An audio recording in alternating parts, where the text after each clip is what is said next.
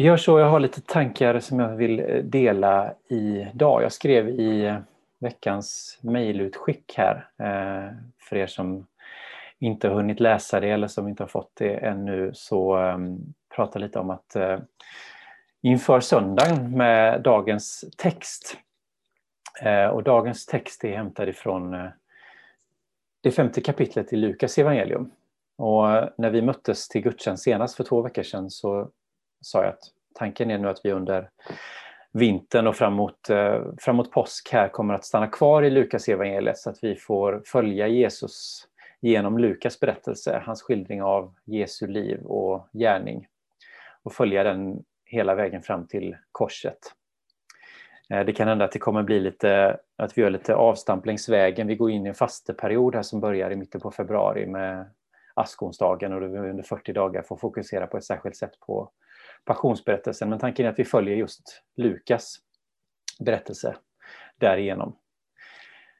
Och när vi möttes senast här på Zoom för två veckor sedan så eh, mötte vi även eh, Johannes döparen, inte i fysisk person men vi fick höra och läsa om honom. Och eh, vi stannade upp en stund och lyssnade till vad han hade att säga. Frestelsen är ju stor när det gäller Johannes döparen att man stannar upp vid de här mer färgstarka aspekterna av hurdan han var med eh, de här, hans speciella livsstil. Han levde där ute i öknen som en eremit och levde på gräshoppor och vildhonung. Han hade sin kläder stickade av kamelhår och så förstås dopet, hans gärning då, när folk kom ut och lyssnade i stora skaror. Um, och framförallt det som fokus är när vi läser om Johannes döparen är ju att, Jesus, att Johannes släktingar då, Jesus kommer på besök och själv låter sig döpas i Jordanflodens vatten. Johannes är ju intresserad av vad dopet får för konsekvenser och det är det vi läste om i hans förkunnelse där på Jordanstranden inför folket som kom och ställde frågor under vad innebär det här? Vad, är det, vad handlar det om att hörsamma den här kallelsen? Vad är det att, liksom, att följa eh, dopets väg? Ja, om vi får tro Johannes så är det ju inte så mycket kanske av det som vi tänker på när det gäller dopet med liksom en slags inre förvandling och någonting som sker liksom i de andliga dimensionen utan det är istället något väldigt konkret och praktiskt. Att när du går dopets väg och följer i Jesu fotspår så, så handlar det om en förändrad livsstil. Du ska inte roffa åt dig, du ska inte sko dig på andras bekostnad, du ska dela med dig av ditt överflöd. Kort, kortfattat en, en, en livsstilsförändring. Bär god frukt, säger Johannes. Och frukten är som på ett fruktträd väldigt synligt. Om du har ett äppleträd där det inte hänger några äpplen så är det inte så mycket att ha menar han. Om trädet bär frukt så syns det. Bär inte frukt så syns det också. Och den här texten avslutades med skildringen av Jesu dop, hur Guds röst ljuder från himlen och Guds ande sänker sig ner över Jesus. Så från den punkten så skiftar ju fokus i, Johannes, i Lukas berättelse tillbaka till Jesus igen. Det är Jesus som är huvudpersonen i det här dramat. Och när vi tänker på Jesu gärning så tänker vi kanske på de under och tecken han gör. Det är mirakel och det är övernaturliga händelser. Det är helanden av olika slag. Människor blir helade och botade till kropp och till själ. Han helar och återupprättar. Han förlåter synder och han kallar till efterföljelse. Där Jesus går fram, där händer det saker. Liv blir förvandlade. Där saker ser meningslöst ut, situationen ser meningslös ut. Där skapar Jesus mening och syfte. Och det är säkert många av oss som är här idag som kan berätta om vad ett möte med Jesus innebär. Men vi ska ta och läsa den här söndagens text. Um, och då ska vi se här. Uh, där har vi den. Så här står det i Lukas kapitel 5 och vers 1 till 11. En gång när han stod vid Genesaretsjön och folket trängde på för att höra Guds ord fick han se två båtar ligga vid stranden. Fiskarna hade gått ut för att skölja näten. Han steg i den ena båten som tillhörde Simon och bad honom att ro ut ett litet stycke. Sen satte han sig ner och undervisade folket från båten. När han hade slutat tala sa han till Simon, ro ut på djupt vatten och lägg ut näten där. Simon svarade, Mästare, vi har hållit på hela natten utan att få något, men eftersom du säger det ska jag lägga ut näten. Och de gjorde så och drog ihop en väldig mängd fisk. Näten var nära att brista och de vinkade åt sina kamrater i den andra båten att komma och hjälpa till. De kom och man fick så mycket fisk i båda båtarna att de höll på att sjunka. Då kastade sig Simon Petrus ner vid Jesu knän och sa Lämna mig, Herre, jag är en syndare.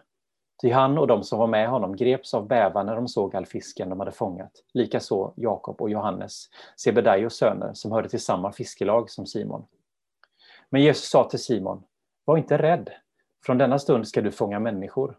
Då rodde de i land, lämnade allt och följde honom.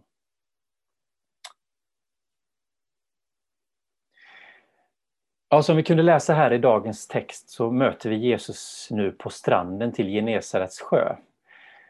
Och vi kan tänka in oss i den här situationen. Jag tycker alltid att det är lätt när man läser de här texterna att man, liksom, man läser dem av gammal vana, man har hört dem många gånger förut och mycket av detaljerna liksom försvinner bort. Men jag tänker så här, när vi läser den här texten så kan vi tänka oss att detta kanske är under förmiddagen eller på morgonen någon gång. Vi kan ju, och det kan vi ju dra slutsatsen eftersom vi, vi kan läsa om hur en grupp fiskare har varit ute på sjön och att de just har klivit ut sina båtar för att tvätta sina nät. Och jag är ingen fiskare, men vad jag förstår eh, så är fiske någonting som görs bäst på natten. Eller i alla fall eh, vid den tiden på dygnet när det inte är så varmt, särskilt i det här klimatet som det är i Mellanöstern. När det är varmt och soligt så håller sig fiskarna hellre på ett större djup, där det är svalare. Och först när kvällen kommer med, med svalare och kallare luft så piggnar fisken till och oddsen att man lyckas med att fånga någonting är lite bättre. Jesus då? Är han en fiskare? Nej, det är han ju inte. Han är ju som bekant före detta snickare. Vad vi vet så har han ju antagligen gått i sin fars fotspår och ärvt hans yrke och arbetat som, som snickare och timmerman. Numera är han då kringresande predikant. Han står där på strandkanten och predikar och som vanligt trycker människor på. Och som vi förstår nu är det ju väldigt svårt för oss att begripa detta, men det här är ju före coronapandemin, så det där med social distansering och att hålla avstånd, det var ingen som tänkte på. Jag skulle tro att man inte ens hade något som liknade munskydd. Men Jesus han vet vad som gäller och han kliver ner i en av fiskebåtarna som ligger uppdragna där på stranden. Och den båten som han kliver i den tillhör Simon. Som vi vet när vi läser vidare så är denna Simon går även under namnet Petrus, Simon Petrus. Och är kanske en av de, kanske den mest kända av Jesu tolv lärjungar. Och Simon då, hans svärmor har Jesus tidigare botat i en av de första skildringarna av Jesu mirakelgörande krafter som vi har kunnat läsa om, läsa om i Lukas berättelse. Så när Jesus ber Simon om att få hjälp att komma ut en bit och skapa lite bättre distans till sina åhörare så kan vi tänka oss att Simon, han är trött, men han kanske ändå känner en stor tacksamhet till den här mannen som har botat hans svärmor. Trots att han kanske inte är på sitt bästa humör efter en fruktlös natt till sjöss. De har inte fått någon fisk men Simon, han visar inga tecken på motvillighet, åtminstone inte vad vi kan se direkt här i texten, utan han skjuter ut båten och så ankrar han den antagligen en liten bit ifrån strandkanten. Ehm, Dallas Willard skriver i sin eh, moderna kristna klassiker The Divine Conspiracy, så pratar han om att han menar att Jesus, som ju är både Gud och människa, borde ju vara full, inte bara av vishet, utan också av kunskap och intelligens. Han borde veta hur saker och ting fungerar. Och man kan tänka sig att Jesus då, han vet om då att liksom, om jag backar ut med båten en bit ifrån strandkanten här så, så kommer jag höras bättre, ljud fortplantar sig bättre över vatten. Um, och att då låta Simons fiskebåt agera plattform för, för predikan den här förmiddagen, det ter sig ju som särskilt smart. Han skapar inte bara nödvändig distans till de påträngande folkmassorna, utan han ser också till att han hörs så bra han kan. Så här står vi nu, Jesus står där i båten och jag vet inte hur vingligt det är, hur stabil den här båten är, men Jesus står där och talar till folkmassorna. Och när han är färdig, vi vet ju inte hur länge han håller på, det står ju inte här. Vi, det enda vi vet är att eh, till skillnad då från Paulus så, så, läser vi ingenstans att folk somnar under Jesu predikningar. Han är antagligen en, en bra berättare. Men Simon han ser säkert fram emot att få komma in till stranden igen och tvätta färdigt näten och gå hem och vila lite och glömma det här misslyckade nattfisket. Och jag kan tänka mig att vi kan relatera kanske alla faktiskt till hur det kan vara det här när man inte haft den allra bästa dagen. Man kommer hem ifrån jobbet eller från skolan och saker och ting gick inte som man hade tänkt sig. Kanske hade du en kollega som sjukanmälde sig och du fick ta hand om en dubbelt så stor arbetsbörda. Du kanske haft ett möte eller du kanske har jobbat på ett projekt och den här kunden du hade bearbetat valde istället en annan lösning och så är allt det där arbetet ogjort. Eller du hade precis var på väg till jobbet och så var det någon av barnen som lät undslippa en antydan till hosta och så ha, då fick vi stanna hemma istället för att gå till jobbet. Så blev det vab istället och du kan riktigt se hur arbetsbördan bygger på skrivbordet istället för att du får komma iväg och ta itu med det. Eller du skulle ha svenska prov och det visar att du har läst fel kapitel i boken. Eller du hade packat skor för utomhusidrott och så var det egentligen simning som stod på schemat. Och ingenting blev riktigt som du hade tänkt dig. Och du riktigt längtar efter att få dra ner rullgardinen över den här dagen. Men då är det någon som säger till dig, men ska inte du ta och åka ut en gång till och kasta i näten? Kan nästan känna med Simon där att nej, jag vill egentligen bara liksom säga nej nu. Jag vill gärna gå och lägga mig och bara liksom glömma det här. Dessutom den där personen som säger det har ingen aning om vad du precis har varit med om. Och du har så mycket mer erfarenhet än vad den personen har. På engelska pratar man om armchair experts, alltså fåtöljexperter. Den som har ett uns av sportintresse kan säkert identifiera sig i det perfekta perspektiv och strategiska tänkande man får när man sitter i fåtöljen framför tvn. Varför passade han inte där och varför sköt hon inte från den här vinkeln? Hur kan man missa en sån målchans? Och så sitter vi där och vet så mycket bättre än de som är på planen. Och det är det som är sportfantastens privilegium, att kunna ge expertråd till en som har lagt ner hela sitt liv på att nå eliten inom sitt område. Så här har vi då den före detta snickaren från Nasaret som har sadlat om till kringresande predikant som tycker då att yrkesfiskaren Simon, ska inte du testa igen? Det kanske nappar bättre nu trots att solen står högt och värmen har tvingat ner fisken på djupare vatten.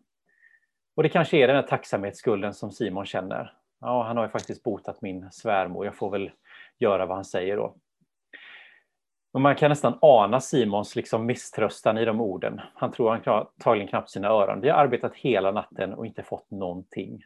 Men om du säger det, mästare, då jag, slänger jag väl i näten då. Det är lite svårt att avgöra om Simons ord eh, dryper av ironi eller om det är bara jag som läser in det. Men han är inte så entusiastisk direkt. Man kan nästan se Simon göra liksom så här air quotes, citationstecken med fingrarna i luften. Han kallar Jesus för mästare. Ja, du kanske är mästare på det med att bota sjuka och annat, men du är ingen mästare på fiske. Någon slags yrkesstolthet har han väl ändå, Simon. Men ändå, han har sett och hört någonting hos Jesus som inte går att bortse ifrån. Och därför följer han Jesu uppmaning. Han kastar i näten trots sin dåliga natt, trots det fruktlösa i att förvänta sig fångst i den här soliga förmiddagsvärmen. Men så läser vi om det här omöjliga som händer. När Simon ska dra upp nätet så är det sprängfyllt av fisk. Det är så mycket fisk att han inte orkar få upp det själv. Han måste tillkalla hjälp från Sebedeus grabbar som äger den andra båten. Och tillsammans lyckas de få upp nätet. Och fångsten är så stor att båda, båda båtarna är fulla till den grad att de börjar sjunka. Simon som är yrkesfiskare alltså, han vet vad ett mirakel är när han ser det. För de flesta av oss kanske det är inte så märkvärdigt. Hur ska vi veta vad som är bra fiskeförhållanden eller inte? Men Simon vet att hans nät ska inte ha med så här mycket fisk att göra. Det finns inte på kartan att man åker ut en förmiddag när det inte har nappat och så kastar man i nätet lite på chans. Och så är det fullproppat med fisk. Kanske mer fisk än vad Simon någonsin har sett i sin karriär. En del av er vet om att jag, jag studerar vid sidan om, jag läser litteraturvetenskap och jag har stött på en rysk forskare som heter, hette Viktor Sklovski. Han gjorde sig känd under 1900-talets början när de ryska forskarna började titta lite mer på hur språket fungerar, språkets form och hur språk funkar i vår kommunikation. Det har hänt ganska mycket under de här drygt hundra år sedan, sedan han formulerade sina teorier, men de lever kvar i vår tid. Och ett av de viktigaste begreppen som Sklovsky pratade om, det var det som på ryska heter ostranenie. Det betyder främmandegöring på svenska. Och så här funkar det. Så mycket av vår tillvaro och det vi gör under en given dag, det går på automatik. Och tur är väl det, för annars skulle vår hjärna vara helt slut av den ansträngning det krävs om vi medvetet skulle göra allting som händer under en dag. Allt ifrån att vi andas till att röra våra ben från punkt A till punkt B till att göra mer komplexa saker som att köra bil till exempel är i stort sett automatiserade om du skulle behöva tänka, nu lyfter jag vänster ben, nu lyfter jag höger ben, nu lyfter jag vänster ben, nu lyfter jag höger ben, så skulle du inte, din hjärna skulle vara totalt slutkörd i slutet av en dag. Tänk bara som, som det här, hur ofta har du gått hemifrån och frågat dig själv, släckte jag ljuset? Därför att det är en sån grej som vi gör per automatik. Och det är så automatiserat att vi inte ens lägger det på minnet om vi gjorde det eller inte. Jag tror att det är en ganska vanlig fråga vi kan ställa oss. Och Sklovsky han menade att den här automatiseringen som är till stor hjälp för oss, den är också en destruktiv kraft. För att den gör att vi blir likgiltiga inför det som händer runt omkring oss. Vi kan passera samma personer varje dag, varje, samma stund på dagen och vi ser dem inte. Vi är likgiltiga för det som händer runt omkring oss. Vi tittar men vi ser inte. Och därför menar jag att vi behöver krafter som tvingar oss till att bli medvetna om det som händer runt omkring oss, så att vi faktiskt ser vad som händer. Och för Sklowski så var han inriktad på att det här är liksom konsten och litteraturens uppgift, att använda den här främmandegöringen för att väcka oss ur våran slummer. Att se saker i ett nytt ljus. Och konsten har den kraften, men jag tror också att det här att drabbas av oväntade saker kan väcka våra sinnen för det stora som pågår, ibland precis utanför vårt synfält. Det är som en rörelse i periferin som vi inte riktigt ser, för vi är så blinda för allt det där som är utanför vårt tunnelseende. Vi kan gå i en folkmassa och vara helt liksom inkörda på vart vi är på väg, så att vi inte ser det som händer runt omkring oss. Och Simon han står där i sin fiskebåt. Han och brorsan Andreas och kollegorna Jakob och Johannes i sin båt. Det här är deras vardag, det är deras sysselsättning, det är det de gör för brödfödan. Ett yrke som de antagligen har ärvt av sina fäder, som kanske har ärvt det av sina fäder.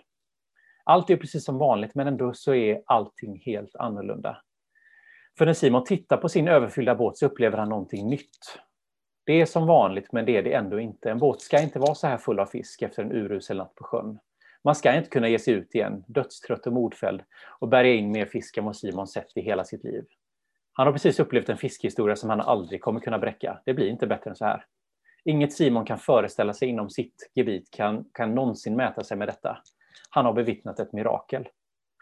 Och för Simon så blir detta större antagligen än helandet. Det rör honom på ett sätt som han inte trodde var möjligt. Hans enda reaktion är att falla på knä inför Jesus. Han kanske har som ung pojk fått memorera Jesaja-boken. Det enda han hittar är de här bevingade orden från Jesaja kapitel 6, när Jesaja är i templet och får se Guds härlighet och brister ut i ett Ve mig, jag är förlorad. Och på något sätt så kastar den här mirakulösa fångsten en dörr inom Simon upp på vid gavel och det ljus som flödar in i dunklet är bländande. Plötsligt blir allting så tydligt och från den dagen är Simon en förändrad människa. Han kan inte gå tillbaka till fisket på samma sätt igen. Den känsla av meningslöshet som Simon har känt efter nattens misslyckande ersätts av en känsla av mening och mål. I mötet med Jesus får Simon uppleva den totala förändring som finns när vi kapitulerar inför Guds nåd.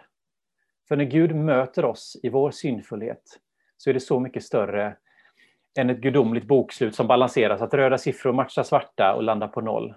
För att det är ett helande, det är en upprättelse och det är en kallelse. Det är en total förändring på alla livets områden.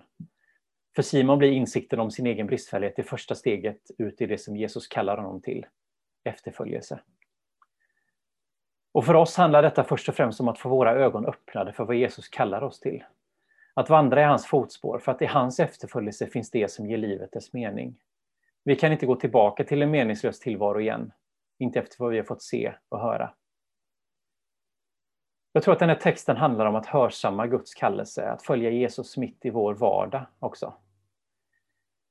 De flesta av oss kanske inte upplever den här kallelsen som Petrus gör, där man bara lägger allt det gamla bakom sig, lämnar sitt arbete och bara liksom slår in på en helt ny väg som får konsekvenser för hela livet. Men vi behöver skakas om. Vi behöver väckas i vår varseblivning och se vår tillvaro på ett nytt sätt. Vi behöver få våra ögon öppnade för undret som pågår mitt i vår vardag, men som vi kanske missar när vi lever livet med autopiloten påslagen. Vi behöver stanna upp och förundras och se hur Gud kallar oss att leva vårt liv för mer än bara brödfödan, för mer än bara att gå i våra föräldrars fotspår, eller för att vi har valt en viss karriärväg. Och istället för att se att Gud har kallat oss till att vara hans efterföljare där vi är. Du är inte bara kallad till att vara lärare, utan du är kallad att vara Guds lärare. Du är inte bara elektriker, du är Guds elektriker. Du är inte bara tandläkare, du är Guds tandläkare. Du är Guds fotograf, du är Guds säljare, du är Guds programmerare. Vad du än håller på med, så börja se din tillvaro i ett nytt ljus. Ditt liv är mättat av Gud själv. Och undret finns rakt framför dig om du är villig att låta Gud få skaka om dig och väcka dig. Amen.